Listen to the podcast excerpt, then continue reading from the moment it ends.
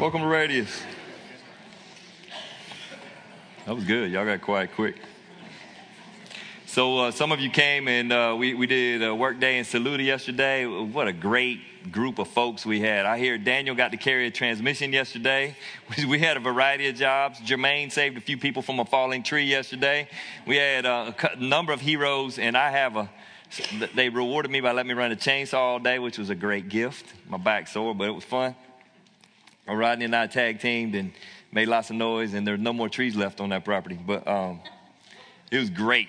It was, a, it was, a, great day. Here's what's cool: is Jermaine and Carlos, my sons, we all worked on the kind of the same team, and we hardly said a word the whole time, right? We just worked. There was one Lexington kid we about killed because he just liked being close to the saw. I don't know what his deal was, but but Jermaine just looked at me and he gave me that look, and I gave him, yeah, this kid has clueless, right? We had that, that moment together, and it's just like what's cool about it is you're working. There's all kind of noise. You don't have to talk, but at the end of the day, you feel like you know each other better. It's weird. Some people can talk all day and they don't know each other. You know why? Because they just listen to themselves talk. And when you work together, for, for some reason, you could be quiet and feel like a team at the end of the day. Like we, we were all together. We're on a mission. We had 7,000 trees to cut down, so we did. Mm, a slight exaggeration, maybe 70. We cut down a bunch. There were bushes that became trees, and we cut them. It was just, it was at the end of the day on our little piece of property, and there was multiple things going on. We, we became a team because we worked together. And so when Pete is talking about us here at Radius White Knoll, that's kind of how we view this. We view we're together, we're on a mission together. This is not a cruise ship, this is a battleship. Okay? Pete, Pete gave me that quote, and I, I love that. Let me explain. Cheryl and I went on a cruise one time. You know what was so much fun about the cruise? It was all about us. There was food, unlimited food. We, we did good at the beginning of the week. By the end of the week, we could barely breathe because we ate so much. We could make our life, we could do whatever we wanted. The whole design of that boat was to make me happy. And it did a great job. I was, I was very happy by the end of it. But, but on a battleship, we're actually at war. And for some of y'all that know Jesus, you understand that there is a battle raging. It's raging in Red Bank, and Lexington, in South Carolina. There's a battle raging for the souls of people. And so on a battleship, we can't sit around and wait for somebody to bring us something. You got a job to do. You got a job to do. There's so much depending on us being ready for battle. So, so just so you understand how Radius White Knoll works, if you consider this a place that's yours, this is my church, this is where I belong, then we expect you to go to a station, right? Because if somebody's shooting at us, we're going to shoot back. That's what we that's, that's that's what we've been asked to do. So if you don't volunteer for anything, let me just challenge you. We need to double our volunteers in children like today. So that little card you got unless you're a felon. All right, so you don't turn in a card. I'm assuming you're a felon. All right, just no manipulation involved. Uh, because we do background check. But just fill, fill, that thing out and say, I'd love to volunteer. I could volunteer once a month. I could volunteer once every four years. Put it down. So just so I know, just put, because we, we've got to grow in our volunteer base so we can serve more people. That's kind of what's happening here, and it continues to happen. We need volunteers in a number of ways. You know how, to, if you're technical, don't feel like those guys back there, they got it locked up and they want to do it every week. They'd actually love to train you to do it. So ask them. So they don't have to do it every there's there's a variety of jobs just on Sunday that we need to get done. If you would put on that card, I, I want to do a job, put me in one.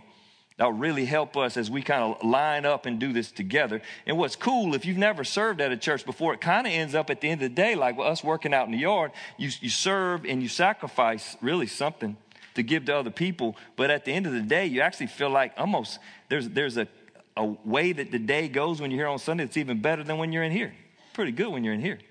And it goes way beyond what happens on Sundays, it goes into how we live the week.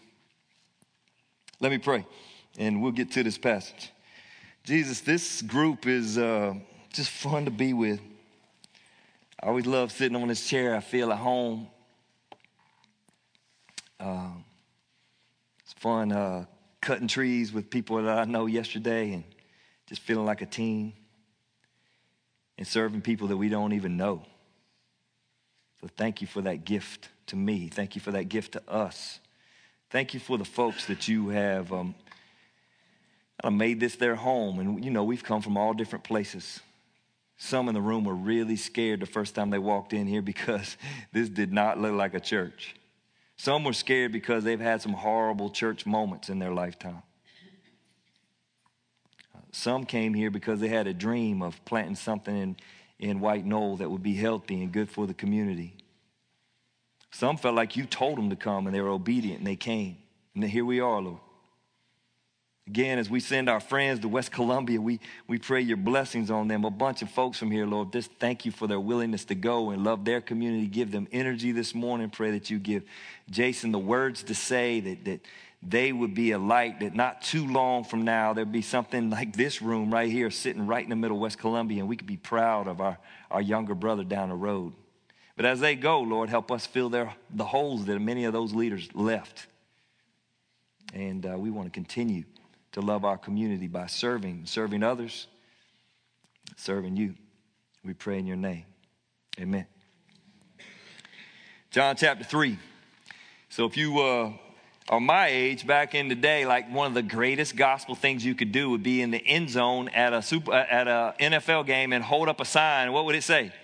John 3:16, assuming everybody in the world had a Bible and had an idea where John 3:16 was, right? And then the second most prominent one was John 3 3. So this chapter right here, we've been we've been on signs. This is a this is a, a spot in the Bible that captures a lot of the gospel. It's, it's an interesting story. What I, what I think we often do as followers of Jesus is that we take something, it just shows how clueless we are sometimes. You hold up John 3.16 with a good heart and don't realize that nobody knows John 3.16 anymore, right? I bet if we did a little quiz today, less than half of the folks in our room would know what it says. It's okay. Don't feel condemned. You're like, yeah, that's me. that's cool. Good. You fit. It says you're half the room. So, so what we're going to try to do is understand what it says. And by next week, we're actually going to ask you to think about memorizing this one little verse, John 3 6. It's how I came to Jesus. Quoting this one verse, John 3 16. I'm not going to get to it. We'll get that comes next week. I'm going to set it up with the beginning of John. It's this story about a guy named Nicodemus. I might slip up and call him Nick every once in a while because that's a bunch of syllables. And here it is John 3, verse 1. There was a man named Nicodemus, a Jewish religious leader who was a Pharisee. And after dark one evening, he came to speak with Jesus. Rabbi, he said, we all know that God has sent you to teach us. Your miraculous signs are evidence that God is with you. And Jesus replied, here's the famous verse, John 3 3. I tell you the truth, unless you are born again, you cannot see the kingdom of God. Sounds kind of important, doesn't it? Nicodemus. Nicodemus is, uh, is the best of the best, just so you understand. So he's wealthy. He lives in that neighborhood. That's where he lives, right? He lives in that neighborhood. He's wealthy. He's well educated. He's probably got his PhD in, in, in the first five books of the Old Testament. He's, he's very bright, most likely. He is a part of the Sanhedrin. If you don't know what Sanhedrin is, this is a 70 member ruling council of Israel. They, uh, they made the religious decisions, and then Rome, actually, the Roman Empire actually tasked them to, to control the civil part of, of the world. So this guy is elite. It seems like, even as we see in this conversation, he's kind of like, he's a well mannered guy. You know, he's the guy that coaches the baseball team and, and, he's got everything and his team wins. This joker just annoys you a little bit. He don't even yell at the ump. He's just nice. I mean, he just seems like that's the kind of guy he is. He's kind of got it all together.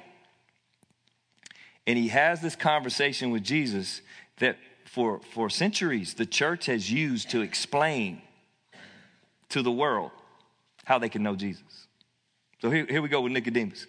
He, it says that he, uh, after dark one evening, he came to speak with Jesus. When I grew up, we always talk about this after dark thing, like he was embarrassed, so he had to sneak out at night, come see Jesus, which is probably true. We're not sure why right? Either, either he was a little ashamed because he was religious and he, he, he was afraid to go talk to Jesus, afraid of what everybody else was thinking, or, or maybe he's like one of the politicians, which is very possible that we see on TV every night of the week and as a commercial that all the time, where he is trying to vie to get Jesus to stamp him. In, in essence, he's, it's like a back room conversation where he's trying to partner with Jesus to, to gain control of this 70 person Senate that he's on. Because Jesus is beginning to turn the tide. Folks are starting to listen to Jesus. And, it's almost as if it's a political move, potentially. He goes at night either to make a political move or, or actually he's really interested in Jesus as, as an answer. We don't know. We don't know why he's there. We, a lot of times we like to act like we know why he's there. It just says he went after dark. Normally in John, that means something sinister. Like every time John talks about darkness, it's kind of it's it's negative. So who knows why Jesus came, why, why Nicodemus went to Jesus at night, but that's what he did. Notice what he calls Jesus. Calls him rabbi, teacher. That's the word for teacher. What's interesting, I think oftentimes when we read that, he says, Rabbi, we know that God has sent you to teach us. So it's kind of like this humble guy. You know, you know the kid that says yes, sir, too much? Like he just said, he say, you say yes, sir, again, I'm gonna pop you in the back of the neck, right? Because I know you playing me for something, all right? You about to sell me some Snickers or something because you just keep on being, and it's if it's as if he's positioning himself with Jesus. Like he's, he's being nice. We know you're a te- teach us, your miraculous signs or evidence. So he sees this movement in this guy, but we're not sure what his motivations are. Here's what's interesting, I hadn't really thought about before. Nicodemus himself is a teacher. People call him rabbi, right? So he comes in low, but he's also saying, I'm equal. Rabbi, Rabbi. You're doing a great job, Rabbi. You know how we do that sometimes. You talk to somebody who's equal and you come in a little low. It's actually a pretty good sales tactic. You come in a little low and you kind of got that feeling. You got this relationship between two kind of elite people. He's being nice to Jesus because Jesus doesn't have a degree from Yale or Harvard or anywhere, but Nicodemus does and he's respecting Jesus for, for what he knows, and he's kind of putting it out there. And, and he's kind you kind of have this nice conversation going on, and Jesus flips it. I tell you the truth, unless you are born again, you cannot see the kingdom of God. You ever have those kind of conversations? You're like, hey, how are you doing too? I mean, what's your name? Jesus. It, it's like it, it, the way the scripture reads, there's probably more conversation to it, but Jesus gets right to the point as John remembers it. And he says, unless you're born again. What goes through your mind when I say born again? Right? Far right Republican. Is that where your, your mind goes? It goes to the far right. Like, like every guy who wants to get elected on, they got to say at some point, I've been born again. Because just in case you don't know, they're playing you for your vote. Okay. They're, they got to say that because that's what the right wants. And it, it, gives you a little bit of political feel. Jesus, though, understand this, Nicodemus has never even heard this conversation before. We're used to it because people hold up John 3 3 all the time. And we use this phrase, born again left and right. I think sometimes we think about it as the poor kid who's addicted to drugs that, that got saved out of that terrible place, and look at him now, he's born again. We have either that political association or, or from, from the depths of despair into a new life. Is that what Jesus is talking about? If we were to look at the original language, he's actually saying, born from above. Like the tra- if you wanted to translate it another way, you would say that you need to be born from above. I wrote in my notes, I underlined it. I've been following Jesus a long time. I didn't ask the question for you, I asked it for myself. Am I born from above?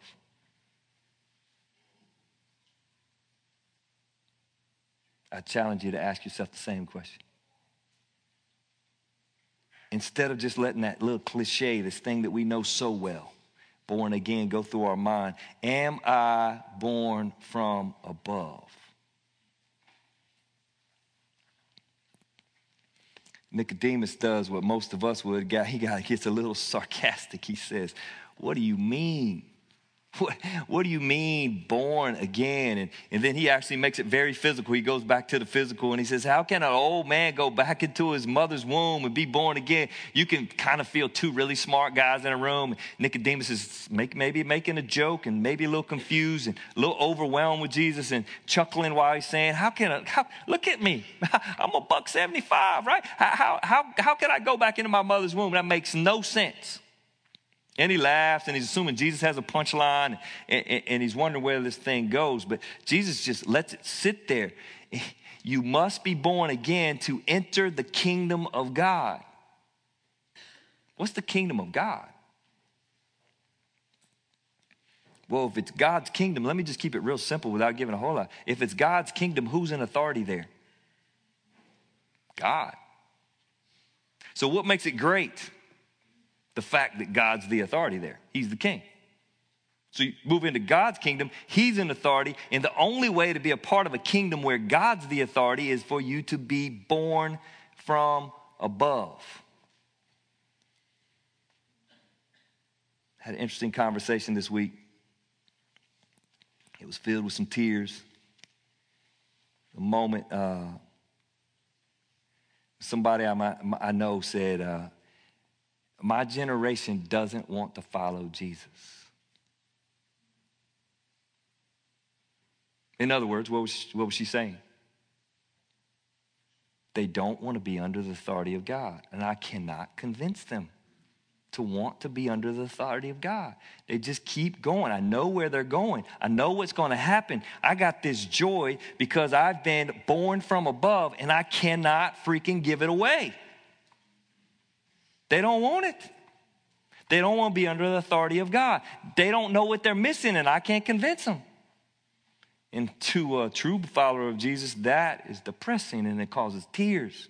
You want life for your friends. Nicodemus looks at Jesus like, What are you talking about? And Jesus replied, I assure you, no one can enter the kingdom of God without being born of the water and the spirit. What? What you talking about? Jesus, I love it. So here's a really, really smart guy who can probably write, you know, he, he's brilliant and Jesus just keeps it low like, like almost elementary to explain to him the truth, and, and it's still going over Nicodemus' head. I feel Nicodemus' pain at times. He says, You must be born of the water and the spirit. There's a lot of conversation about water, what water means. Perhaps the one I'm most comfortable with is a lot of folks think that Jesus is pointing back to John the Baptist. And what did John the Baptist do? Baptize people in the water. And it was a baptism of repentance of saying that I'm sorry for who I am and for what I've done. And, and, that repentance puts me in a humble position so that then I can be saved by the Spirit. So he's baptized in the water of the Spirit. There's a variety of views, but that, that, that plays out well for the whole Bible and would speak truth to you today is that in order to have relationship, there has to be repentance, even for relationships that are established, right? Cheryl and I have known each other for 30 years been married 26 plus, and this week, I don't know, she was a little crazy and I was a little stubborn, which seems to be our, our, our, our maybe a lot crazy and a lot stubborn. I'm not sure, somewhere in, in, in there. And there's just these moments, and, and it just stays there, doesn't it? Nod your head. I'm not the only one in here, for goodness sake. All right, thank you. Somebody, a bunch of liars. Anyway. Uh, and so until until we have a moment and make that thing right, which doesn't necessarily mean laying down on floor and kissing her feet and saying, I'm so sorry. In our case, a lot of times we're looking at each other in the mirror. It's just hard to brush your teeth and be mad at each other. And brushing your teeth and you're looking at each other, and then that thing comes clear. You really, in our case, can rarely establish who's right. I mean, I've got it established, but she seems to have it established too. And, and, and the only way to make it right is to say, I'm sorry. The only way. And so, one of the things that Jesus is just saying, hey, the way to be born again is, is the low road, is by saying that I'm sorry. And, and in this case, when it's a man and a woman, sometimes I just can't figure her out. Particularly at this stage of life, I can't figure her out. And she can't figure me out. And so, we're at a loss. And it's difficult for us to say wrong because we don't even know how we were wrong right? But in this case, Jesus is saying you have to come to the point where you say you were wrong. Not just, I'm sorry, to get out of the argument, but I'm wrong. And then the Spirit redeems. He goes on to speak about the Spirit. Verse 6 humans can reproduce, uh, humans can reproduce only human life. I mean, you're talking to the PhD, and you're like, okay, people make people. You know, the lady's pregnant. Sarah Gill's back there watching kids. She's pregnant. It's real evident. Might have a baby this week. Jeffrey, I'm concerned for Jeffrey more than Sarah. But anyway, they're, they're going to have a baby. Praise the Lord. Humans make humans. We did see. We had to buy a suburban, right? We make babies. We explain it later if you don't understand that, right? Um, but the Holy Spirit gives birth to spiritual life. The only way to be alive in the Spirit is through the Holy Spirit. So don't be surprised when I say you must be born again. You must be born from above. You must be born from the Spirit. And then he goes into this crazy verse 8. The wind blows wherever it wants, just as you can hear the wind but can't tell where it comes from or where it is going, so you can't explain how people are born of the Spirit. How you th- why do you think he's saying that? Jesus and Nicodemus sitting across from each other on the couches. They're having this conversation. Jesus talking about being born again. It's nighttime. Disciples are probably sitting, a couple disciples sitting. Maybe John was there and he's recording the story. You assume he was there. And, and what do you think happened? The wind blew. Right? At my house, the windows shake when the wind blows. The wind blows, and Jesus goes, because he's a brilliant communicator, the wind. And, and, and, if you don't know the, the Greek, I don't know the Greek. I read about this this week. The same word for wind and spirit in the Greek. So he just plays it because he's a master communicator. And he says, The wind blows wherever it wants. And Nicodemus is hearing the wind, and there's this connection. Just as you can hear the wind but can't tell where it comes from or where it's going, so you can't explain how people are born of the Spirit. It's a mystery, it's above us. I don't know if you're as old as me, maybe you grew up in a church that used King James.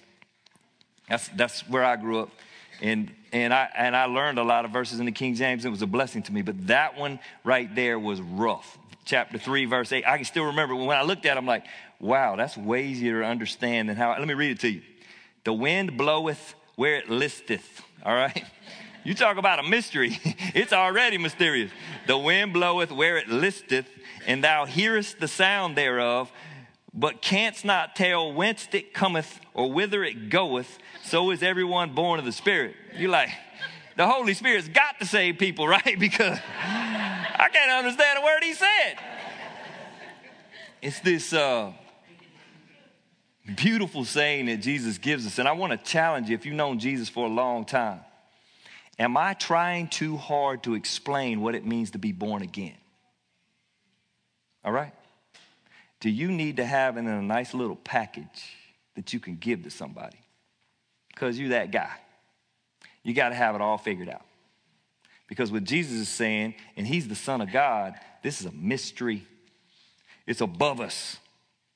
And he's telling Nicodemus, I, bro, I know you, you kind of got all the life figured out. You run your play, you got all these rules. You can't figure this out. It's a mystery, it's above us how it is to be born of the Spirit. So, what does that mean we do for our neighbors that don't know Jesus? You probably have a friend in here who doesn't know Jesus yet. What's the best thing we can do? Ask the Holy Spirit to explain Himself because you can't. Now, you can, you know, next week we're going to work on John 3:16. Use how He explains Himself to explain the gospel. Sometimes I think we so hard want to relate and we try to be like everybody. And when we're trying to introduce somebody to Jesus, we introduce them to the benefits of knowing Jesus, but we don't introduce them to Jesus. The best ways to explain Jesus is to read what Jesus said about himself to somebody. That's why the word has this great power. So there's this mystery, it's above us, but I, there are countless stories of folks that have read, even in the King James, for whatever the verse is and have come to Jesus because the Holy Spirit has explained himself and they've believed. Verse 9, I loved Nicodemus. With uh, no exclamation point, just a question mark, but I, I, I imagine the exclamation point. How are these things possible? Nicodemus came in here for whatever reason in the middle of the night and his mind is getting blown. How is this possible? He's overwhelmed by the simplicity and complexity of the gospel. The good news that you could be born of the Spirit, born from above. When was the last time you were overwhelmed by the gospel? When did the last time it didn't make sense to you because of its depth? I think sometimes we get so used to these cliche words like born again when we say them, we're like, I got that. And so our worship stinks because we got that. We got figured out. When I was in Austin, Cheryl and I were working with a church, there was a pastor there and he was hiring a new guy. He's hiring another pastor. And he was telling me about the conversation he had with him. And he asked him, when was the last time he wept cried because of his understanding that Jesus saved him. And this guy was really talented. He met all the criteria, but he didn't have a story. He didn't have a story of breaking. It ain't all about tears, right? When was the last time you were moved in your soul, overwhelmed with the truth about Jesus? Nicodemus doesn't even get it yet. He's overwhelmed. You can feel it. How can these things be true? And then Jesus kind of goes for the juggler. He does this to me often as, as a good friend and as a great king. You're a respected Jewish teacher, and yet you don't understand these things. You're the pastor of Radius Church. Why no? And you don't understand these things? You just completed your 12th Beth Moore study. And you don't understand these things? You've been so successful on that job, and everybody there thinks you're great, and you don't get this? It's just this moment where he gets in his business a little bit and brings a little humility, and is healthy. He, he, he, sneaks it up on me like he sneaks up on Nicodemus. As "I assure you, we tell you what we know and we have and what we have seen, and yet you won't believe our testimony." Who's we? It's not a capital we. I assure you, we tell you what we know and have seen. Who? Prophets. John the Baptist was just here. Go back a little further, there's Malachi. You go back, you can find all my sons if you keep going back. There's Elijah, there's Isaiah, right? You go back, uh, Israel, you ain't really a prophet, sorry, but, but there's a country. But there's a lot of prophets in your country. But you kind of go all the way to Jeremiah, there's, there's all these prophets, and Jesus point back to the prophets who kept telling the folks the good news, often laced with some bad news about how they needed to change, and they just couldn't hear or receive their testimony. They didn't want to hear it. And so they were lost. You won't believe our testimony. But if you don't believe me when I tell you about earthly things, simple stuff, how can you possibly believe that I tell you what I tell you about heavenly things? No one has ever gone to heaven and returned, but the Son of Man has come down from heaven. What's Jesus saying? Nicodemus, I see your PhD. I know you went to Yale, but I just came from heaven. All right, but I mean, so peace don't mean much. I came straight from the Father. I'm one with the Father. He's saying I'm all God. I'm deity. I'm one with the Father. I'm right here and I'm telling you how it works. You have to be born from above. It's where I came from. You have to be born of the Spirit or there is no life. I don't care how much you study. And then he goes into this last line, which will set up last next week. Let me just read it to you briefly. I thought it was, it was funny when I was uh, preparing, I was talking to somebody and they actually, they, they read these verses and they said, it's like, it's like Jesus was throwing, throwing Nicodemus a bone. Like the whole conversation has been over Nicodemus' head. Like he doesn't get it. And then in this last moment, he says, As Moses lifted up the bronze snake on a pole in the wilderness, and Nicodemus like, Finally, something I know about. I memorized that passage. As Moses lifted up the bronze snake on a pole in the wilderness, so the Son of Man must be lifted up so that everyone who believes in him will have eternal life. You know, when you go to the hospital, they always have a pole with a snake on it. You know why? Because of this story. That pole with a snake on it is about healing. Some of y'all, we've talked about it here before. There's a story in the Old Testament where Moses, his folks are rebelling against God again, and they're getting bit by serpents, and they're dying right in front of Moses. I can remember as a kid seeing a picture of this. I mean, obviously, it wasn't a photograph, it was a drawn picture. And, and folks are dying all over the ground moms, babies, dad, everybody, they're just laying and they're dying because the venom is slowly working its way to their heart and it's going to kill them. And Moses begs God, and God tells him, take a pole and put a serpent. Can you imagine being the guy, the bronze smith, who had to make the serpent and the rush you would have been in, the pressure you were on to make this serpent and put it on a pole, and then Moses bangs it in the ground, and then folks look at the serpent according to the story in Old Testament, and Nicodemus is tracking. Yeah, I remember that story. And when they look at the serpent, what happens? They're healed. Miraculous story of the Old Testament. They didn't do anything. What did they do? They looked and they believed. If you are stubborn and you look away and you thought, Moses, don't bring me that garbage, and you just keep looking away, what happens to you? You're a dead man. The venom finally does, it takes a while. The venom finally gets where it's going and it kills you. Again, Nicodemus maybe was tracking for just a second. He had no idea what was yet to come. Right? When he's hearing this story, he has no idea that in not too long a future, three years from now, approximately, Jesus would be the one up on the pole, right? He'd be the one up on the cross. And he would bleed there. His body would be broken. And if you would look at the cross, he'd give you life. If you remember, when we started reading this book, John, the whole reason he wrote it was so that you would believe. And for those of us that have known him a long time, so that we would keep on believing. Did you pick up on it in this passage? He keeps using the word believe, and next week he's going to use it even more. So he's saying, I want you to look. I want you to look at me, Nicodemus. You're going to have to take your mind off of all you've accomplished in your life. And, and for some of y'all, you're like, I'm not Nicodemus. Yeah, you are. You in the United States of America. The rest of the world would love to be in your seat. You're like, man, I'm poor. I'm like, not really. You're probably in the top 10% in the world, the poorest of us. I'll give you 20%, top 20% in the world.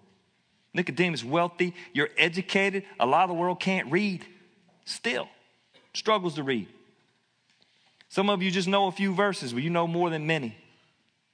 So you ought to be able to identify. Some of you ought to identify with this more. Jesus is, at the end of the day, you have to recognize that the venom in your body is making its way to your heart. And unless you look to me and believe, you're a dead man. We're not talking about uh, the drug addict. If you're the drug addict, this is a great story, right? I mean, I, I know I've got venom in me and it's in my blood literally. And, and I would say you need to look to Jesus. And and then we, we can talk about doing more. But he's talking to the best of the best. And he's saying, You're dying, you need a Savior.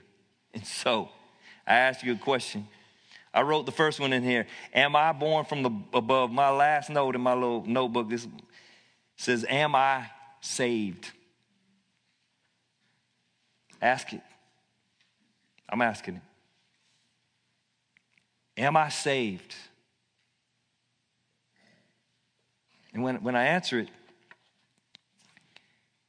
it's a humbling answer, but it's a happy answer, right? Because when I ask that question to myself and I slow down, I stop running through life and I just ask the question, Am I saved? Am I born from above? I go, Yeah, Oh, I'm saved, right? I got saved. And, and, there's nothing in that. When you say you're saved, there's nothing in that. You did, right? I didn't do anything. I didn't grab the cliff on the way over and save myself and pull myself up. Jesus saved me. The only thing that could save me was Him on the pole. And I looked. If, if I get credit for anything, that's that. And there's no credit there. I looked at the Savior and I believed and He saved me. So for some of us, we've heard this passage. We grew up in church. I heard this when I was a boy. And the sad thing is, over time, it can bore us because we've forgotten that we've been saved. And we roll our little cliches off and we play our little game and we've forgotten. That's why we don't worship well, right? Because we, we've lost the proof that we've been saved. We've forgotten what that meant. It's easy. It's easy for me. Get distracted and move away from it and want something more. And Jesus is saying to the brightest of the bright, you can't explain being born again. In some ways, you can only celebrate it. So we're going to do that. We're going to worship here for a little bit. We're going to sing an old song. You'll know it. Sing it to the Lord. Pray for the people in your neighborhood. Ask that the Lord would explain the good news that He explained to you to them so they can have the same privilege and joy that you have. Boy, if you're in the room and you hadn't met Him yet, I can't, I, it's not going to get a whole lot clearer than John 3.16 next week. So you may want to go home. It's what somebody had me do. They had me memorize John 3:16, and I just threw it in my crock pot and thought and thought and let it come to life. I dare you to listen to what God says about himself and let him explain what it means to be born again to you. Man, sometimes he just gets you in the moment. I can remember when Jesus saved me and it just it was it was a Sunday afternoon. I was young. But it became really evident as a young boy that I needed to be that I needed to repent. I mean, obviously, you're only a young kid. You can only have done so many things wrong, and there just became I got I became conscious of a need to repent. And that day, I was born. I quoted that verse. I sat on my dad knew Jesus. I sat on the bed, and he had me quote the verse. I quoted it, and we went through it, and it was the lights came on inside. I didn't start bawling. It wasn't like this monster emotional moment. Matter of fact, I think I just went to bed afterwards. right? Like we didn't go have a party, and you know, it just it was just this moment where everything changed. Some of the older guys in the room that believed in, in, their in their later years, they, it's more drastic. Like some of their habits. This isn't though like a a living different statement. This isn't like I stop doing something tomorrow. This is that your whole insides are replaced. This isn't like turning your computer off and turn it back on and it works again. That's how I fix everything. Just, just turn it off. This is like taking a whole new operating system, ripping the old one out, and putting a new one in. I'm a new man.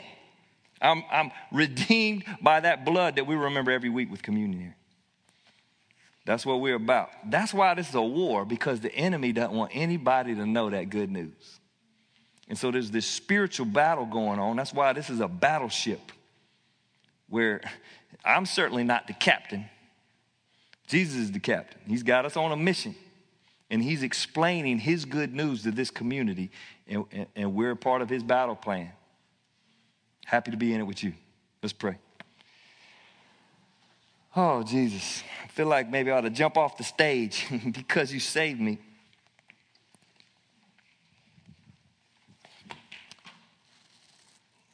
We've been knowing each other a long time, Lord and you've been so faithful to me. And one of the things I often thank you for is the way you chase me because I, I, I run away from you often. Thank you for saving me, and thank you for this book that we're reading through that enhances my belief in you. I'm, I'm proud to be called born from above. But the pride doesn't come from some kind of uh, exclusive group that I'm a part of. It, it comes from a pride in the gospel, in the work that you gave and that you made available to everybody in this room, to everybody in this world. There's nobody excluded. I'm happy to call you my king. Lord, I know today there's a couple people in here don't know you. I pray, I pray now, we pray together that your spirit would explain the gospel to them. Lord, and that they would, they would decide, they would humble themselves and repent and be born from above. Lord, give them the courage even today. We'll have folks in the back, they, they can walk back and find. Find somebody they know. Give them the courage to talk to somebody about it. Get them over whatever holds them back. And make them new. Thank you for listening. This audio is provided as a free ministry of Radius Church. If you would like to reproduce this audio, please feel free to do so. We ask that you do not charge for any reproductions that you make. If you would like to know more about Radius, please visit us online at radiuschurch.org or download our app from your App Store.